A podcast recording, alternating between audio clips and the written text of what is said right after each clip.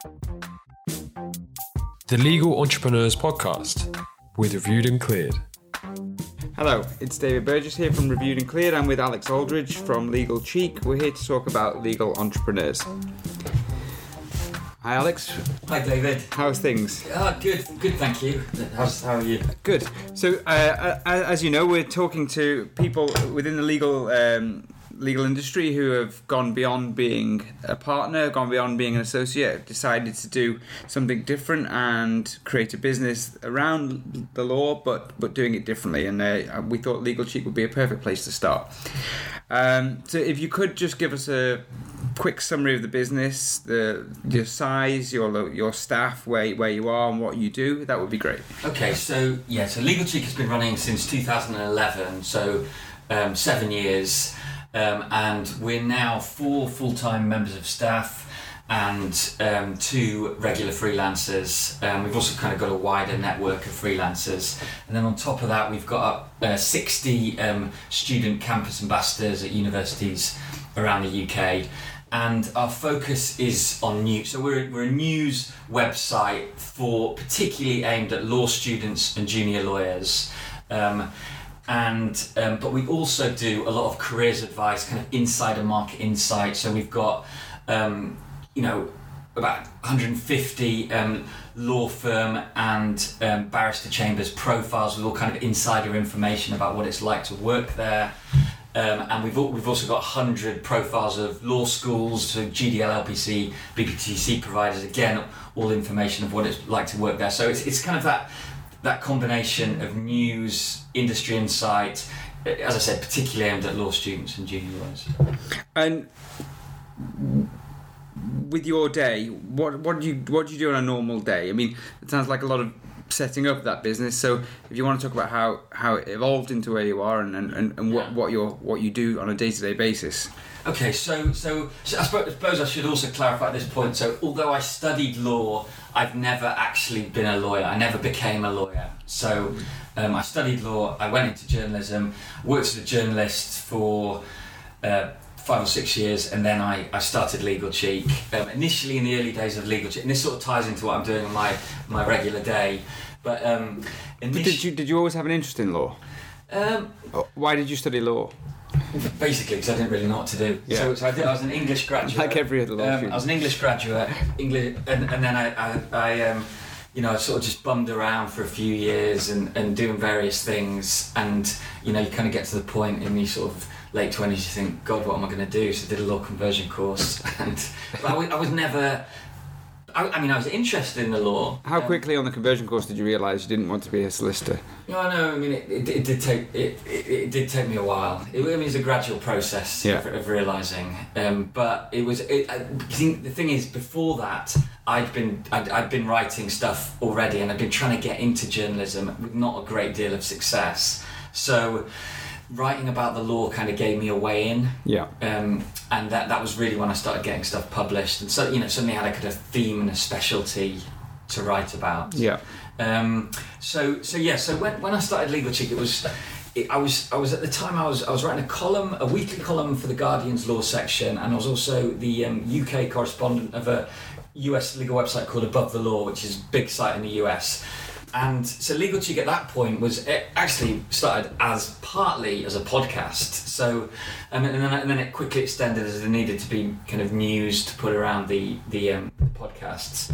But it was it was very much in that initial phase. It was kind of like this kind of hobby on top of other stuff that I was doing.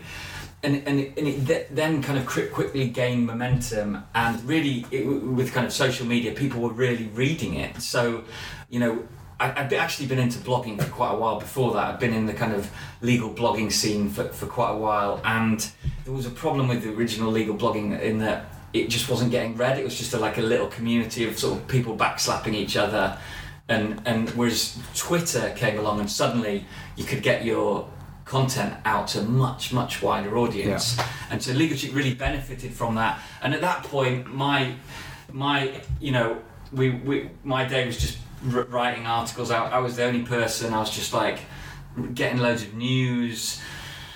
Um, where, where, where were you physically sat while you were doing this? I was I was Um, I was based in my flat. Okay, That's good. Where I was working. Yeah. Uh, So, so I, d- you know, didn't have an office or anything. Yeah. And um, and um, it, it, and there was a lot of stuff that was coming out through Twitter that that just wasn't getting reported. It was in that early phase of Twitter where journalists kind of looked at Twitter and thought, "Oh, we don't kind of do that kind of story. That's not proper stuff." But but legal lawyers were just putting all sorts of crazy stuff out there on Twitter. So. I got loads of great stories that the conventional legal press wouldn't touch. I mean, Oh, this is lawyers making idiots themselves, Yes, saying and stupid that, stuff. that's how it got going. So it was there there was a, an early story in, in the early days. It was a battle of the top QCs, and it was John Cooper QC and Kirsty Brimelow QC, and they just had this massive bust up on Twitter, and they. It was like they forgot it was in a public space, and they were just throwing everything at each other, and I was just sitting there, screenshot, screenshot. Wow, this and this was before you could actually embed the tweets. But obviously, anyway, and I, and it was just, and of course, like no you know, like the traditional legal publications, they weren't, they weren't, um, they wouldn't touch this. They didn't sort of see it as appropriate to Yes, this stuff. But yes. actually, that was what everyone wanted to read about, and that was an incredibly popular story. Kirsty Brimelow completely freaked out about it and blocked me on Twitter, but and, and but ultimately, you know, she doesn't do that anymore, and she learned from her mistake. And those were wonderful stories, and that is really reporting those kind of stories for like two years was really how Legal Cheek got traction. yeah. And then I managed to cobble enough money to take on. Initially, it was sort of work experience students, but then it was um, to, to take on Tom, who's now the editor of the site. But he, so he came in on work experience, and then he came in on a sort of, you know, you know, kind of initially it was I managed to get enough to employ him on a, you know, very much a basic contract, and then Cool. But that, that's this is what I'm interested in now. So this is Yeah. this is the difficulty I, I've faced. So it's fine. You know, you work in your flat. And, uh, this is a big. This is more than just cobbled. This how I, wa- I want to know how you did this. This is Yeah. step by step from the from conception or the, Okay. you you're, you one Yeah. night when you're working at midnight and you realize you need it through to getting him sitting next to you doing it. yeah, no. So, so I put I put an ad on because we do we do this like morning roundup thing. So I put an ad. Had you got to the point where you just couldn't cope anymore? No, it wasn't that. Or you had a- no. I was just conscious that the way it was developing was it was clear where the market was was students because they were the people who were young people were using social media Yeah. more than older people, and I was conscious that it wasn't just Twitter. There was a lot on other social networks, and I was conscious that I was getting older, and I wasn't. I was good on Twitter, but I wasn't. I needed some younger person. Um, I needed some of that influence to help build it, and it wasn't like I just couldn't handle the work because I, I was I was quite self-contained. Yeah. It was like if it's going to get bigger, I'm going to have to take people on, and I need someone So it was a desire for growth, and you saw a skill gap. Yeah, it's a skill gap. Yeah. Yeah. Yeah. Okay. Yeah. So you put an advert out. Yeah. Yeah, no, no, and he, he responded to it, and we, we'd had a, I'd had a few work experience students doing bits and bobs, and they were none of them were that great. Are they journalism students or law students? a, a mixture of both, but some mainly sort of law with a bit of journalism back experience too, and, and a lot of them had like good CVs and everything, and they are good on paper, but were just just not great. You know, Yeah. they didn't really just very slow and just just didn't add much. Whereas whereas whereas Tom just just got social media, and he was just a lot better than than them. And so I was just like, yeah, but, but you know, well, not in a conventional way, but he just, he just intuit, you know, he's good at that. So yeah, so I just, um, I thought I've got to do this. I've got to figure out a way to, to, to, to take him on, and I, ma- I managed, I managed it. So how? I mean, how? I mean, do you you he Well, was a regular time- employee or a consultant or a, yeah, you yeah. signed him up on an employment contract? Yeah, yeah. So, so it was. So it's a um, big commitment. Yeah, it, it, that was a big step. Yeah. That was a big step. Um, and then, it, but it was, it was it was totally it was worth it. But it, it didn't it didn't reduce my workload. It probably increased my workload. Um, um, but you know, he was he was coming here. You know, he's coming to my flat every day to work Okay. and stuff. So it was all you know. It was a bit. It was, and it, but it was like. Um, because then you've also got a responsibility for sort of training someone up, but then they're adding a lot, and you know when you're just working by yourself, you sort of can just not get dressed at all. Yeah. And then suddenly you've got someone who's co- coming to your flat every day, so you've kind of got to get you know, obviously I was always getting up early because I was putting out a morning roundup of stories, and I was always, but it was it kind of so it, it was good in lots of ways, but it, it kind of took it up a notch, and it was and then and that made me commit to it more. Yes. And then actually after a f- a few months that was going so well that I managed to get um, Jonathan Ames, who now works for the Times, um, and he, he's, you know, he's a well-known journalist, Jonathan, and he, he, he was used to be the editor of the Law Society Gazette. Yes. And I, he was freelance. Well, he went out with Amber when I was uh, at Schillings. Yeah. So Yeah. so so and so and, and I knew Jonathan was doing a lot of kind of like PR consultancy work and stuff, and it was just a bit boring. And I, and I'd met him on this press trip to India in 2009, and he we got on really well, and and so I thought he might just want something a bit more fun, and, and just and Jonathan was was was up for it, and so Jonathan started coming around to my flat as well, like um, three days a week. He's a big guy. How's, how, how did he even fit Oh no, we had this. Here, see, this was it was this room was not like, but we had this massive table here. You just couldn't. It was. It's like you know, you know, my, my wife was like so pleased when we managed to get an office. It was, it was you know that these sort of three, two guys coming every day morning to a flat. You know, she's going off to work and everything. It's it, but but but yeah. So Jonathan Jonathan did three days a week, and again he did it at a very reasonable rate.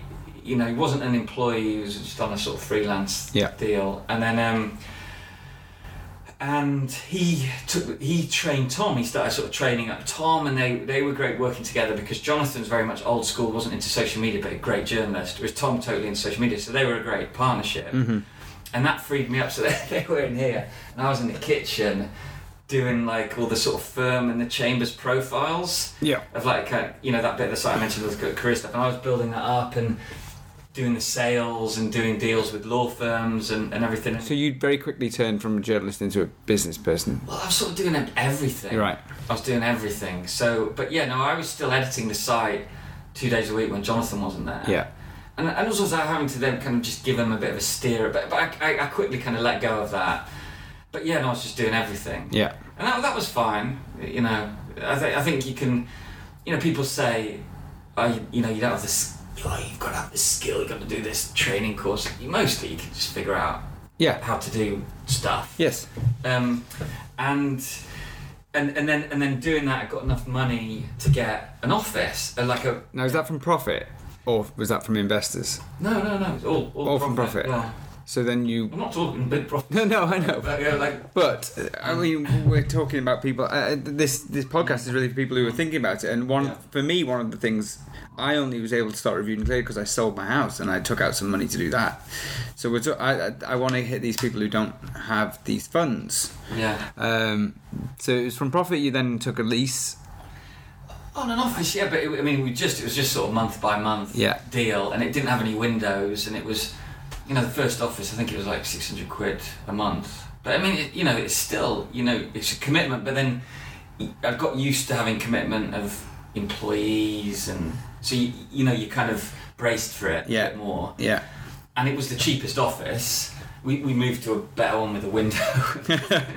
but, but, but but um and um and, and and yeah, I mean it was that that was um, based on the so the the, mo- the, the money was coming from di- law firms were signing because it, it, got, it got really popular. It's, I mean it's now it's extremely popular, but at the time it was kind of under the surface. But this, this the, the readership levels were really really high Yeah.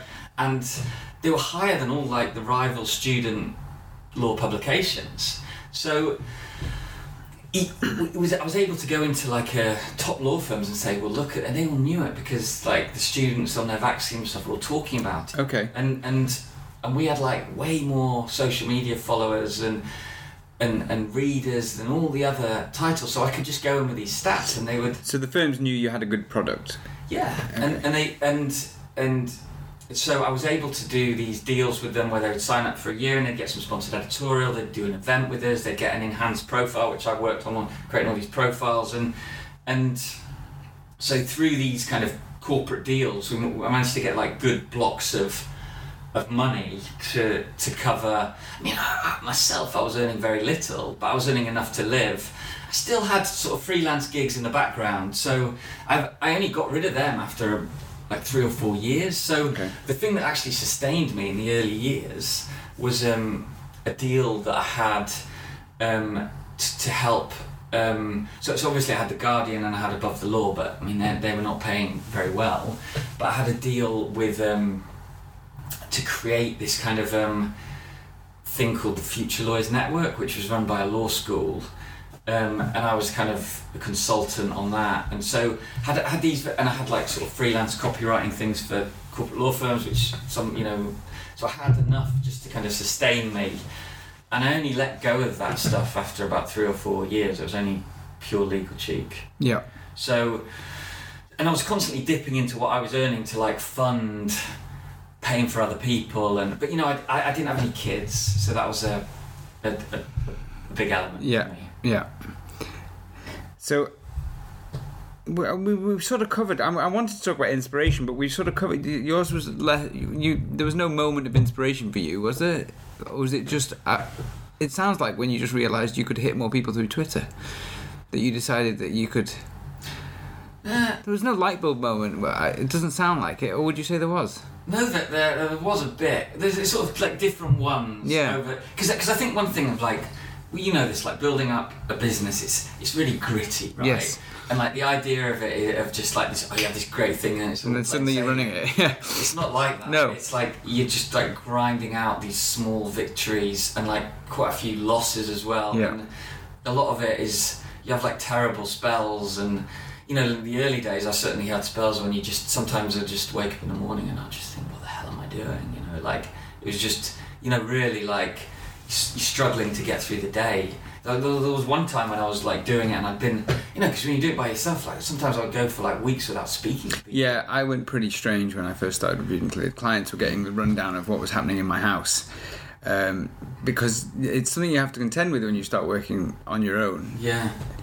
You'd go a bit weird. Mm. Um, yeah. Um,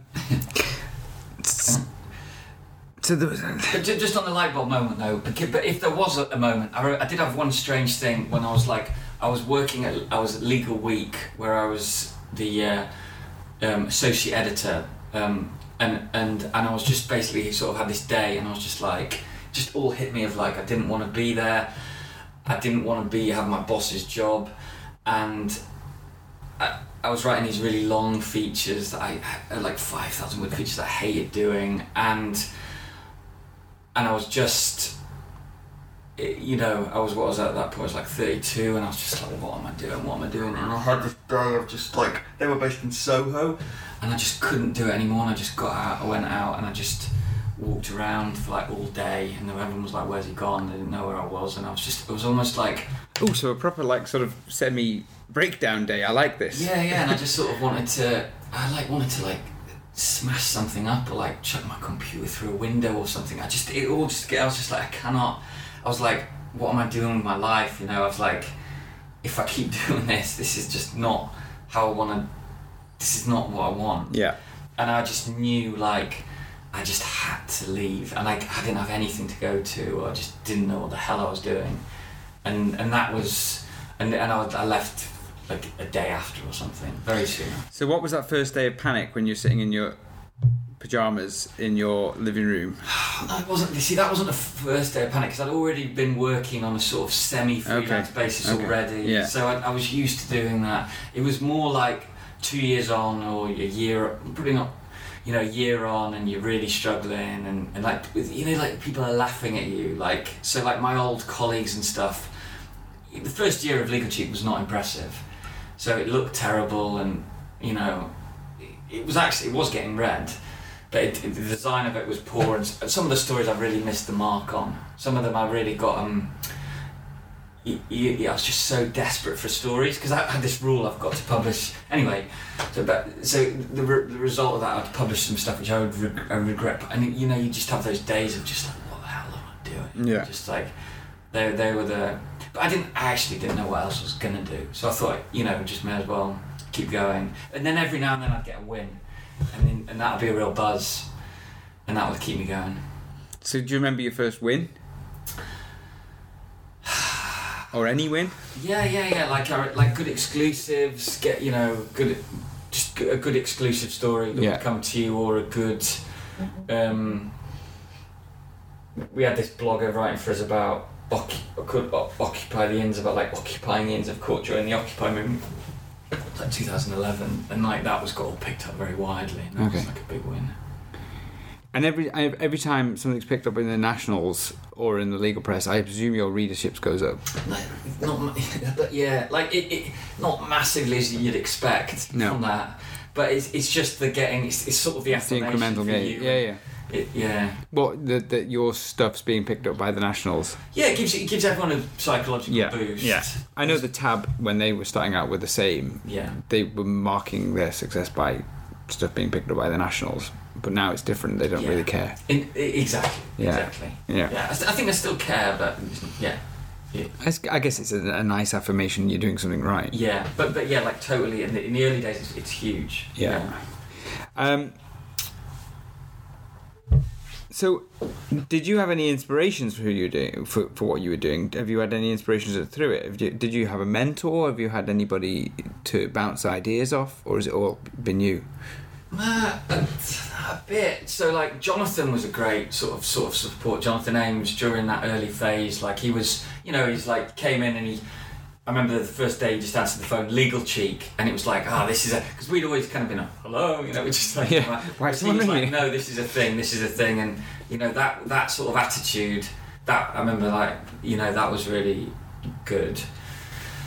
The, another guy's helped me is like, like Nigel Savage, who used to be in charge of the University of Law. Okay. And so he's like he kind of flipped a lot of kind of consultancy work my way to sustain me in the early years, which wasn't related to legal cheek, but it was stuff that I could do relatively easily. Yeah. And it was for decent money, which which kind of enabled supported me in the early days. which Yeah. totally didn't have to give me. Um, and then I think above the law, like the US site that I used to work for, which um, is, is very big in the US. It's like it's quite like Legal Cheek, and just seeing how they worked, like it was so much more efficient than the UK places that I'd worked for. Did you go over to their offices? And, No, I've never no, been, no. never been to their offices, but you just like you just got to log into their site and you had to upload your content onto their site and put all the hyperlinks in and write your own headlines and like it was just like you- know that at, at places I'd worked in the UK that just had that stuff would just have to go through a million people Yeah. and it would whereas they just had no time for that and actually they were producing higher quality stuff than the UK things and you just thought that is the way to do it See, as a clearance lawyer, that makes me feel very nervous, though. okay. okay Journalists just uploading straight. No, no, God, no. No, but it wasn't getting published. Okay, saving okay. as a draft. Thank God for that. Saving as a draft. not publishing. yeah. So we've talked about how you financed it, which sounds like it was just sort of on a day by day basis and work around and It was, originally, it was my freelance work. Yeah. It was a hobby, and then gradually it came to support itself, and it came out of that. Yeah. I had a good freelance basis. and you've got four people with you now. Uh, Employed. Employed. Mm. Does it does it weigh heavily on you? Do you worry about them? How's it? What's it like going from just you in your front room to being an employee employer in an office? Is, is Yeah, I mean, I think, yeah, I mean, I like, I, they're, they're young, so it, so it's like you want you want to bring them on, yeah give them skills. The great thing for them, because I always say to them, I, I wish I was you. I wish I was. I wish I was you. You're like they're like 22. They've got great. It is a great job. yeah. They get loads of responsibility, but they get loads of responsibility. That's the thing. Yeah. And when they come in initially, Plus some- they're working in a cool part of town. no, it's cool. It's like yeah, in like Harriston, it's a nice office, just uh, you know, and, and they've it's an amazing job, and and but they get loads of responsibility, and, and I think initially that's just it. You've got to you've kind of got to get um, got to get up to speed because I think a lot of students come out of uni and they're just like, you know, you can just do nothing at uni, just cruise to get a two one degree Yeah. write kind of like half-assed essays that you think no one will read, and with it, you know, just the tutor just skims, and you're just in this bit of it. Whereas you come in, and you suddenly it's like, well, write this news story. This is going up now. That you know, and they and they or you know you should be. The editor's going to give it a bit of an edit, but it's up to you. It's your responsibility, and that's I think that's so so. But that's a nice thing of training them because I think they thrive on that responsibility. Um, and um, yeah, I mean, you, you know, I don't worry about it too much because I think I mean the business is going really well, and I think, um, and I th- and I, and I've got I've got used to that sort of responsibility, and I think, yeah, yeah, I, I, yeah, I, I like I like it. I think if anything. You like the. See, this this will this is going to on the other podcast. We'll probably talk about it a bit more. But you've gone from. What do you describe yourself as? Are you a journalist or are you a businessman? Or, or are you Yeah, a mix both, of both? both, both. Both. Yeah, Which is more fun for you now? like Both the same. both but the one thing that does i mean this is when you it does conflict your role a bit i suppose being, being when you're sort of doing the business side versus doing the journalism and because as a, as a business side right you've got to be all like nice and friendly Yes. and like everyone's best mate to a certain extent whereas on the journalism side you're like well this is the way it is this is the truth and sort of saying controversial things or saying things that people don't want to hear breaking stories that are a bit awkward and yeah that can that can that there is a there is a bit of a conflict there Have you? Um, I don't don't want to talk about individuals, but say for example, someone was feeding you work, and then you had a fantastic story on them. Have you ever had to deal with that situation? and that's why I've removed myself from the editorial Okay. so Tom is the editor now So you can say to clients, "Listen, I have to remain impartial here. I'll do everything I can to keep your business, but it's not going to affect the journalism at all." yeah it's not my call yeah Good. Yeah. And that part, I mean, part of that is the way that, so we're working with Reviewed and Cleared in that we've got, you know, Tom who's come in as a student doing work experience. In five years he's worked his way up and he's the editor, right? He's running the whole site just like Jonathan Ames was. Yeah. And he's now making sophisticated judgment calls on, on stories and but then he's got the support of um, Alex Wade of Reviewed and Cleared when he needs it Yeah. And that that's a great model for and and so for me I can just stay out of it but of course you know I, I am a journalist so I like to know what's going on and I'm always curious and everything but but yeah I mean I can I can I'm I'm separate enough You, you feel comfortable with that. Um, now, are you happy? uh, Well, I don't necessarily want to talk about mistakes, but anything you wish you'd taken done differently, or wish you'd taken a safer option? Is there any is there any crossroads you've seen where you think should have done been a bit more bold there? I should have taken a bigger risk. yeah yeah you you have little things like that where you sort of look back and you think if you were doing that now Yeah, you would do it differently. But then at the time, you- you've got a lot much less info, and you're just kind of going on the basis of of what you've got. yeah, I think in it, I think perhaps in the early days. One, one thing that I've had, I've noticed is like when you start a business and you decide to really go for it, and that means really go for it and commit to it and do it. Goodwill comes your way. P- people can be surprisingly I kind you completely agree with that. like more than you expect. I it's really- like and, and and like I, it's like it sort of showed me like the world was like a better place than I thought it was perhaps because. And, and I think sometimes perhaps in the early days I was kind of so aggressive about getting stories and getting this and just to survive is so hard. And actually when I look back at it, perhaps I, I didn't need to be quite as aggressive in that sense because some of the nice things that people did for me, like just weird stuff that you just don't expect. Like you, there's a lot of support in sort of society for like entrepreneurs. Yes, And and like people think, you know, some, and it comes from sources you don't expect. Like people who you think, oh, they're not going to like that, actually can be. Not, it's not everyone, but there's a lot of pleasant surprises. people are always interested in it when you're doing it, aren't they? Yeah. I mean, I remember when I first started. Sean McTurnan, who's now one of uh, reviewed and cleared lawyers, he, he he ran his own business, and he rang me and said, "Oh, do you know what? I've got this program. It's a daily show. Do you want in on it? I know you've just started up." Now I hadn't spoken to Sean for months and months, but people were sort of. I, I don't know whether you feel it. People people are sort of. They respect that you're Yeah. taking the risk yeah, definitely. and it's either through oh I've done that and I know how hard it is, or I wish I'd done that.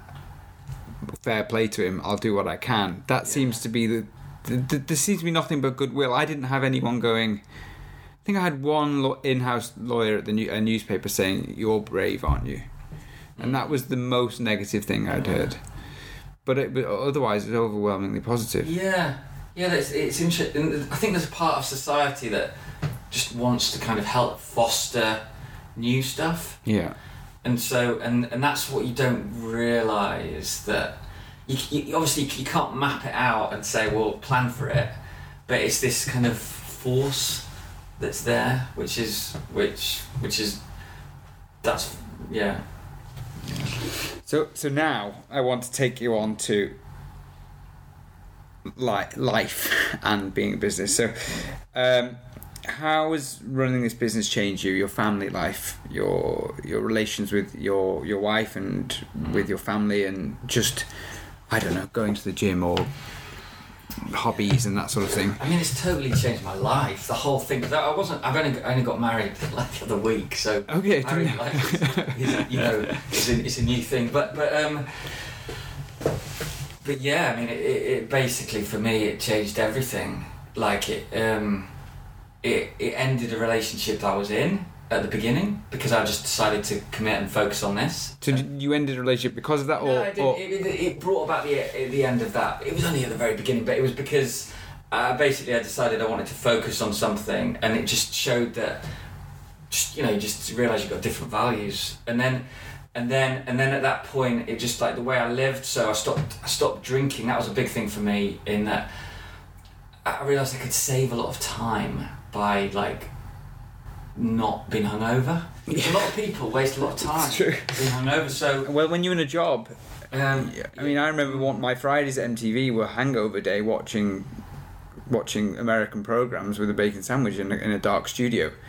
Now I, I feel like I'm cheating myself now if I do that. Yeah, you can, but you can. But loads of people are like sort of limited by alcohol. It just drags them down a bit. Yeah. So I was like, so I basically, so I stopped. I, I mean, I'd have the odd glass of wine or the beer, but I, I just was very little alcohol, and so that gave me more, a lot more, and also the psychological effect of hangovers when you get rid of that, it just gives you a real all-round boost. Yeah. And so So you're teetotal now. I'm not teetotal. But you just don't drink. I mean, I have a glass of wine. and It's not, but I just, I just was like, I could. I just thought I, that's one of the things that pulls a lot of people down, and it was definitely pulling me down. So that is a big thing that changed, and then the other thing was so I worked more. So I'd like I, I worked one. I just had one day at the weekend rather than two, and and I could do that because. Um, I was just so dedicated to it. But you know, like, and then and then and then I, quite early on, like I met who's now my wife through Legal Cheek, and there's obviously you sort of, I suppose, I suppose I sort of look, you sort of, you know, because you got you're very invested in what you're doing, and you kind of early on I had a lot of satisfaction in it, although it was tough sometimes in the early days. And so I, sp- I suppose you start to project a, a different vibe. And so for me that was great because it meant I could I met someone who like I fell in love with and got married to, and and she completely understands this sort of version of myself that is doing this. So you've always been Alex at Legal Cheek to her. You have Exactly, You never yeah. saw the transition. Yeah, yeah. So before I was, I was really quite different. Like I was much more, less responsible and just lazier and just, just a bit kind of more kind of cynical and quite kind of. So the headline here would be, "Starting a business made me better." Well, I mean, it's different. You have different, you have different versions of yourself. made me I- I a don't better me. I don't know if I'd want to be this version of I. I like this me. It's good for where I am now. But maybe in your twenties, you you want to just go and have a bit of fun, Yeah. be a bit reckless and everything. I think people who start businesses like in their twenties, that especially in their early twenties, often think, God, you know, where's the sort of fun? You need some time to just be a bit wild, and Yeah. reckless.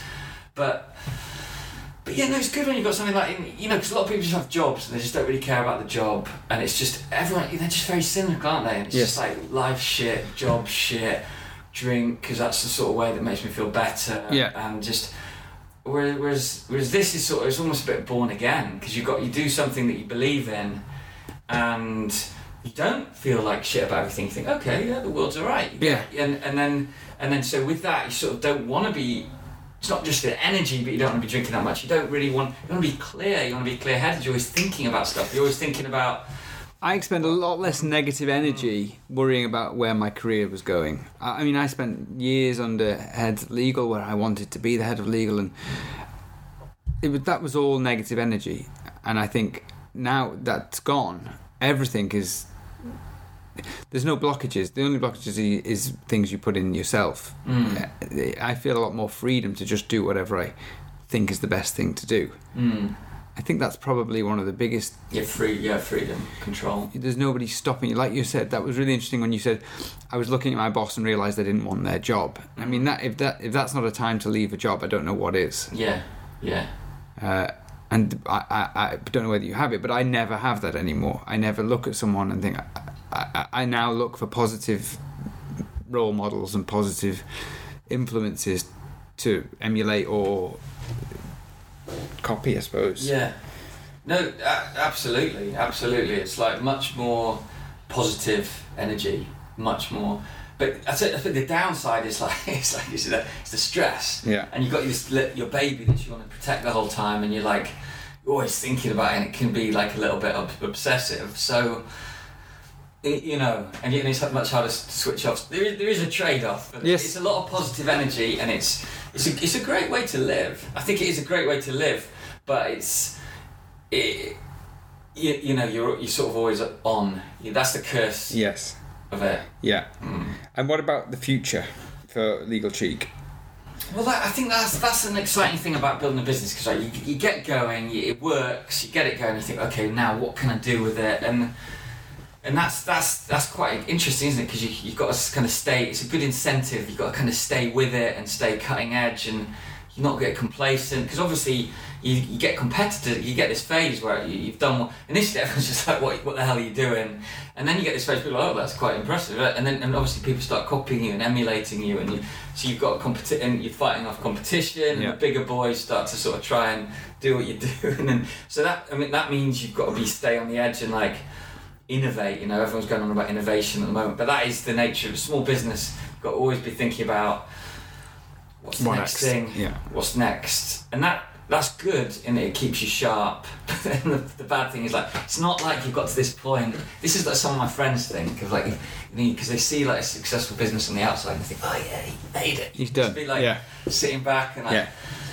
"Ah, it's, it's the opposite. And I don't know whether you find the constant consideration about the future of the business is constantly playing against having to just keep it going in the on a day to day. Yeah. Because if you don't do the basics, then all that future goes to shit. Exactly, and it's like yes, about you know the, the spinning plates, and you've got to balance it, and so it's hard to make those decisions because I've had a f- I've had there was one time a few years ago when I, I, I wasn't I look back now and I wasn't expanding commercially as quick as I should have been because I was always like I was like no it's a kind of we'll give you all a great perfect service and we'll just do this and we won't expand and I was like turning away business and then a few of the sort of contacts of some of the people we were working with left, and suddenly you're just really having to work hard to get your deals with the new people who you've got no relationship with, Yeah. and you but you've got no. And I was thinking, oh, why the hell did I turn down these deals? Because you've got this person who's just like, yeah, whatever, and you're like, oh, but what about this amazing service you're giving? And so, and that was a lesson for me in terms of you've got to keep your clients happy, but you've also got to keep expanding, and that that that's tricky. Yes, I completely agree with that. Um, You've got to maintain that level of service. You've got you've got to but you've got to take risks to move and let stuff go, and you've got to.